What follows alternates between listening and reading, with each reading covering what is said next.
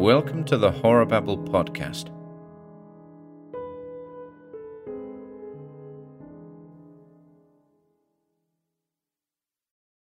Evening Primrose by John Collier. In a pad of High Life Bond, bought by Miss Sadie Brodribb at Bracey's for 25 cents. February 21st. Today I made my decision. I would turn my back for good and all upon the bourgeois world that hates a poet. I would leave, get out, break away. And I have done it. I am free. Free as the mote that dances in the sunbeam. Free as a housefly crossing first class in the Queen Mary. Free as my verse. Free as the food I shall eat. The paper I write upon. The lamb's wool lined, softly slithering slippers I shall wear. This morning I had not so much as a car fare. Now I am here, on velvet. You're itching to learn of this haven. You would like to organize trips here, spoil it, send your relations in law, perhaps even come yourself. After all, this journal will hardly fall into your hands till I am dead, I'll tell you. I am at Bracey's giant emporium, as happy as a mouse in the middle of an immense cheese, and the world shall know me no more.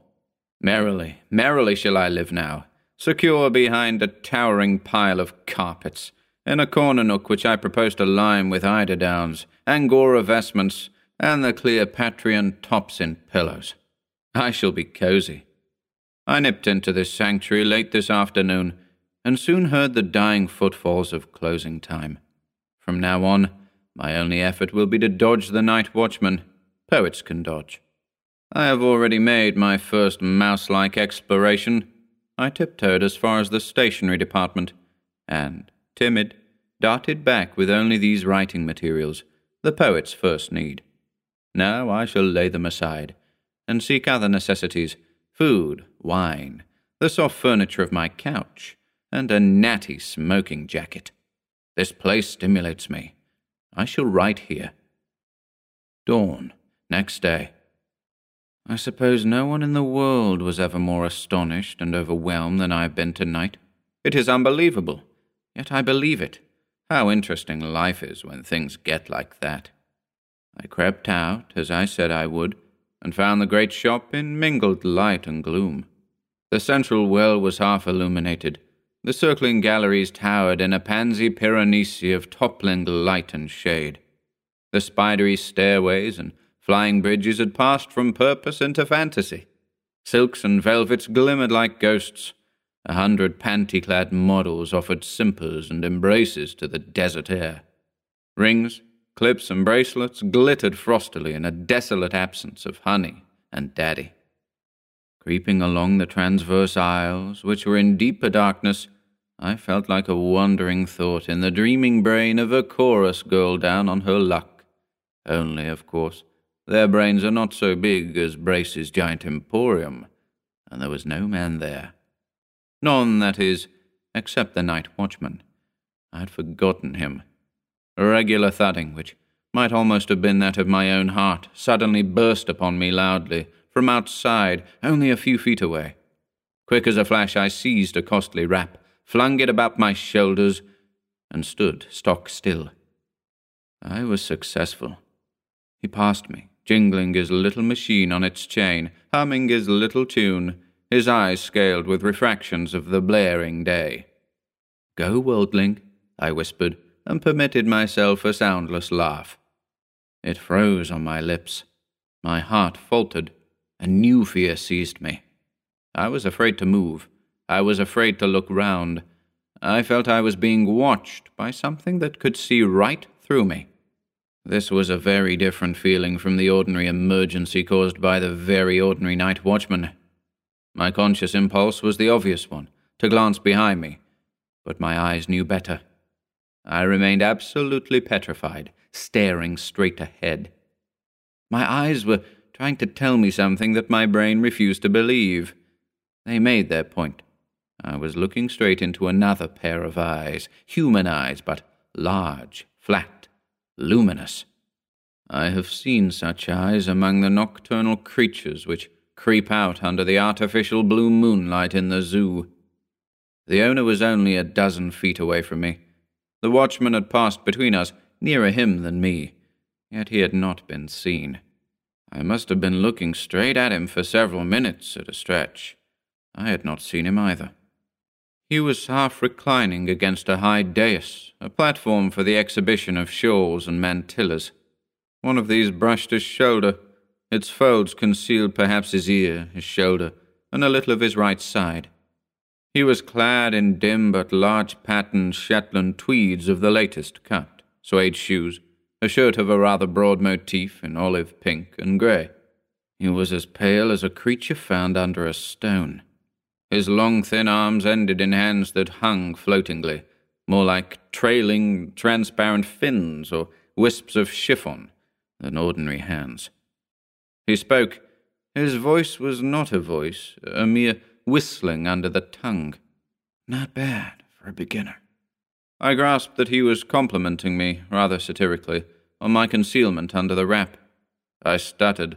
I said, I'm sorry, uh, I didn't know anyone else lived here. I noticed, even as I spoke, that I was imitating his own whistling, sibilant utterance. Oh, yes, he said. We live here. It's delightful. We? Yes, all of us. Look. We were near the edge of the first gallery. He swept his long hand round, indicating the whole well of the shop. I looked. I saw nothing. I could hear nothing, except the watchman's thudding step receding infinitely far along some basement aisle. Don't you see? You know the sensation one has peering into the half light of a vivarium? One sees bark, pebbles, a few leaves, nothing more. And then suddenly, a stone breathes. It is a toad. There's a chameleon, another, a coiled adder, a mantis among the leaves. The whole case seems crepitant with life. Perhaps the whole world is. One glances at one's sleeve, one's feet. So it was with the shop. I looked, and it was empty. I looked, and there was an old lady clambering out from behind the monstrous clock. There were three girls, elderly ingenues, incredibly emaciated, simpering at the entrance of the perfumery. Their hair was a fine floss, pale as gossamer. Equally brittle and colourless, was a man with the appearance of a colonel of southern extraction, who stood regarding me while he caressed mustachios that would have done credit to a crystal shrimp. A chintzy woman, possibly of literary tastes, swam forward from the curtains and drapes. They came thick about me, fluttering, whistling like a waving of gauze in the wind. Their eyes were wide and flatly bright. I saw there was no colour to the iris. How raw he looks. A detective. Send for the dark man. I'm not a detective. I'm a poet. I've renounced the world. He's a poet. He's come over to us. Mr. Roscoe found him. He admires us. You must meet Mrs. Vanderpant. I was taken to meet Mrs. Vanderpant. She proved to be the grand old lady of the store, almost entirely transparent. So, you are a poet, Mr. Snell. You will find inspiration here. I am quite the oldest inhabitant. Three mergers and a complete rebuilding, but they didn't get rid of me. Tell how you went out by daylight, dear Mrs. Vanderpant, and nearly got bought for Whistler's mother. That was in the pre war days. I was more robust then. But at the cash desk, they suddenly remembered there was no frame. And when they came back to look at me, she was gone.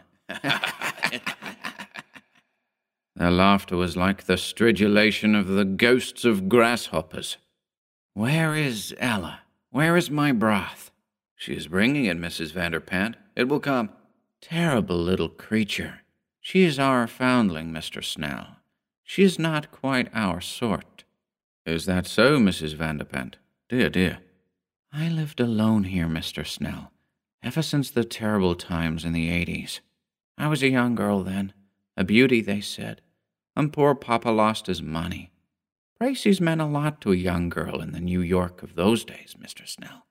It seemed to me terrible that I should not be able to come here in the ordinary way. So I came here for good.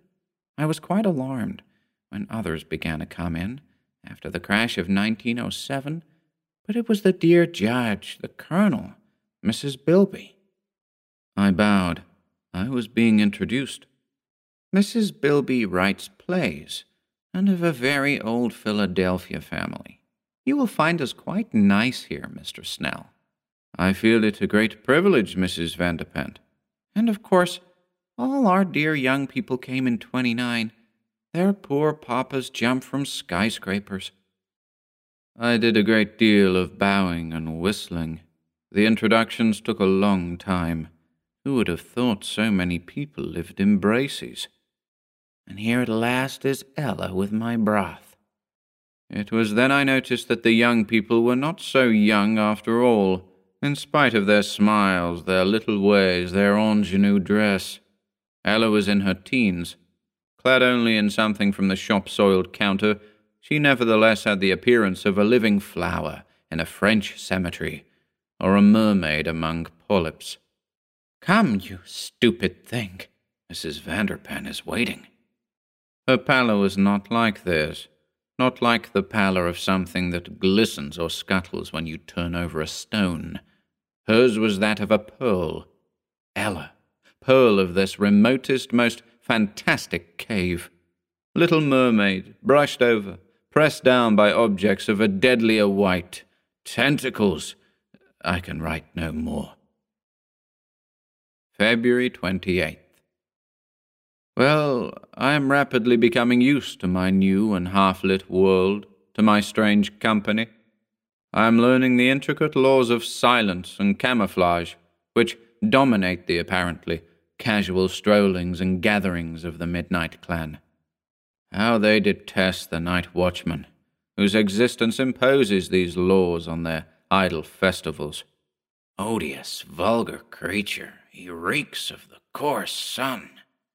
Actually, he is quite a personable young man, very young for a night watchman, but they would like to tear him to pieces. They are very pleasant to me, though. They are pleased that a poet should have come among them. Yet I cannot like them entirely. My blood is a little chilled by the uncanny ease with which even the old ladies can clamber spider like from balcony to balcony. Or is it because they are unkind to Ella? Yesterday we had a bridge party. Tonight, Mrs. Bilby's little play, Love in Shadowland, is going to be presented. Would you believe it? Another colony from Wanamaker's is coming over en masse to attend. Apparently, people live in all stores. This visit is considered a great honor. There is an intense snobbery in these creatures. They speak with horror of a social outcast who left a high class Madison Avenue establishment and now leads a wallowing beachcomberish life in a delicatessen. And they relate with tragic emotion the story of the man in Altman's who conceived such a passion for a model plaid dressing jacket that he emerged and wrested it from the hands of a purchaser. It seems that all the Altman colony, dreading an investigation, were forced to remove beyond the social pale into a five and dime.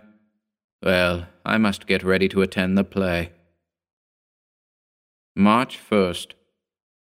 I have found an opportunity to speak to Ella. I dared not before. Here one has a sense always of pale eyes secretly watching. But last night at the play, I developed a fit of hiccups. I was somewhat sternly told to go and secrete myself in the basement, among the garbage cans, where the watchman never comes. There, in the rat haunted darkness, I heard a stifled sob. What's that? Is it you? Is it Ella? What ails you, child? Why do you cry? They won't even let me see the play. Is that all? Let me console you. I am so unhappy. She told me her tragic little story. What do you think? When she was a child, a little tiny child of only six, she strayed away and fell asleep behind a counter while her mother tried on a new hat. When she woke, the store was in darkness. And I cried, and they all came round and took hold of me. She will tell if we let her go, they said. Some said, Call in the dark men. Let her stay here, said Mrs. Vanderpant. She will make me a nice little maid. Who are these dark men, Ella? They spoke of them when I came here. Don't you know? Oh, it's horrible, it's horrible. Tell me, Ella. Let us share it.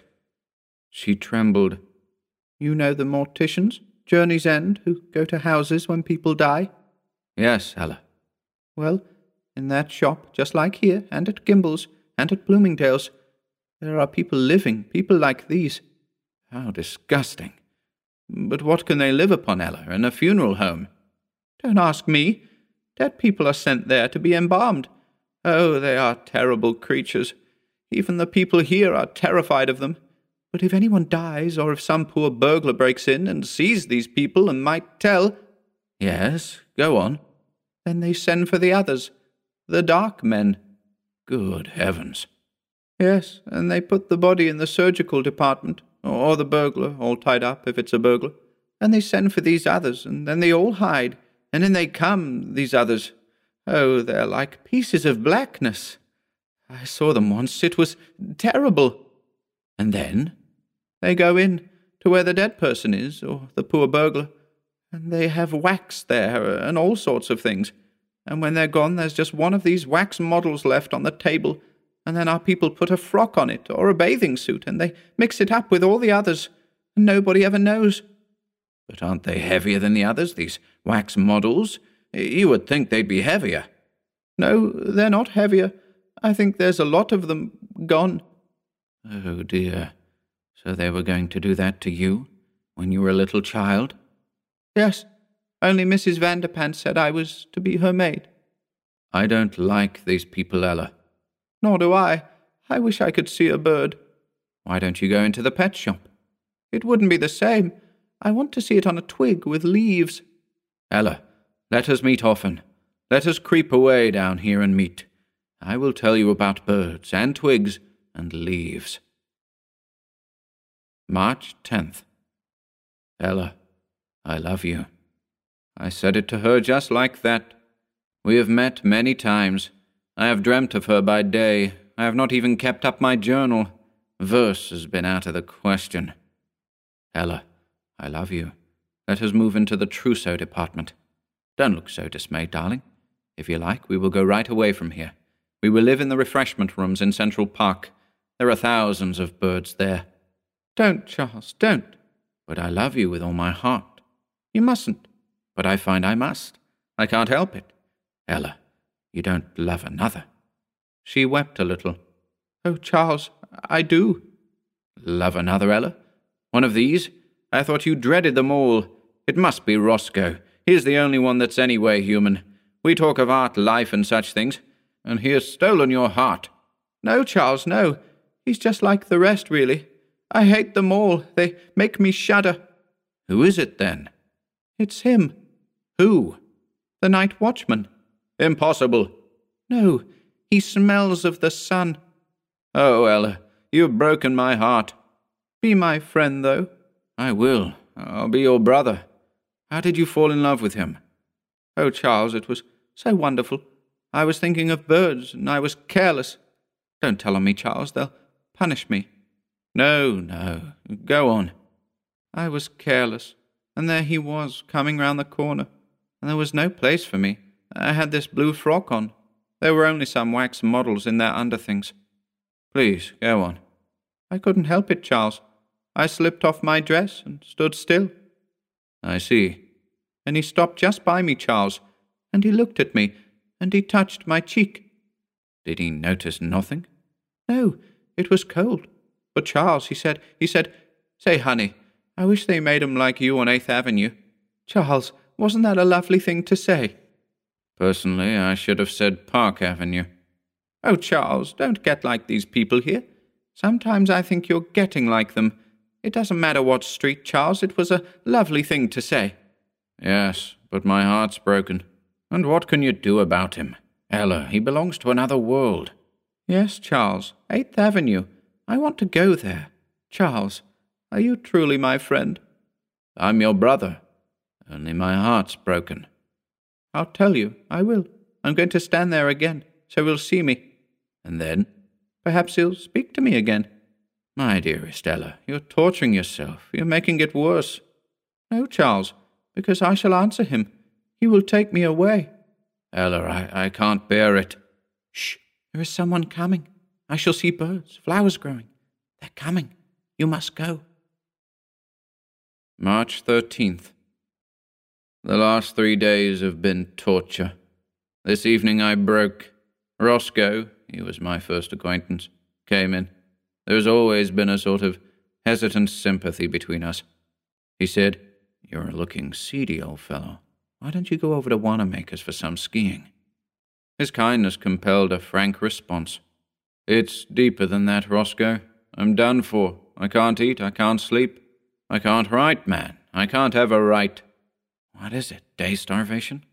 Roscoe, it's love. Not one of the staff, Charles. Or the customers. That, that's absolutely forbidden. No, it's not that, Roscoe. But just as hopeless. My dear old fellow, I can't bear to see you like this. Let me help you. Let me share your trouble. Then it all came out. It burst out. I trusted him. I think I trusted him. I really think I had no intention of betraying Ella, of spoiling her escape, or keeping her here till her heart turned towards me. If I had, it was subconscious, I swear it. But I told him all. All. He was sympathetic. But I detected a sly reserve in his sympathy. You will respect my confidence, Roscoe. This is to be a secret between us. As secret as the grave, old chap.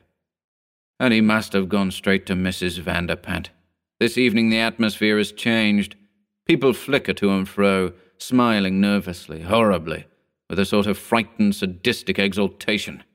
When I speak to them, they answer evasively, fidget, and disappear. An informal dance has been called off. I cannot find Ella. I will creep out. I will look for her again. Later. Evan, it has happened.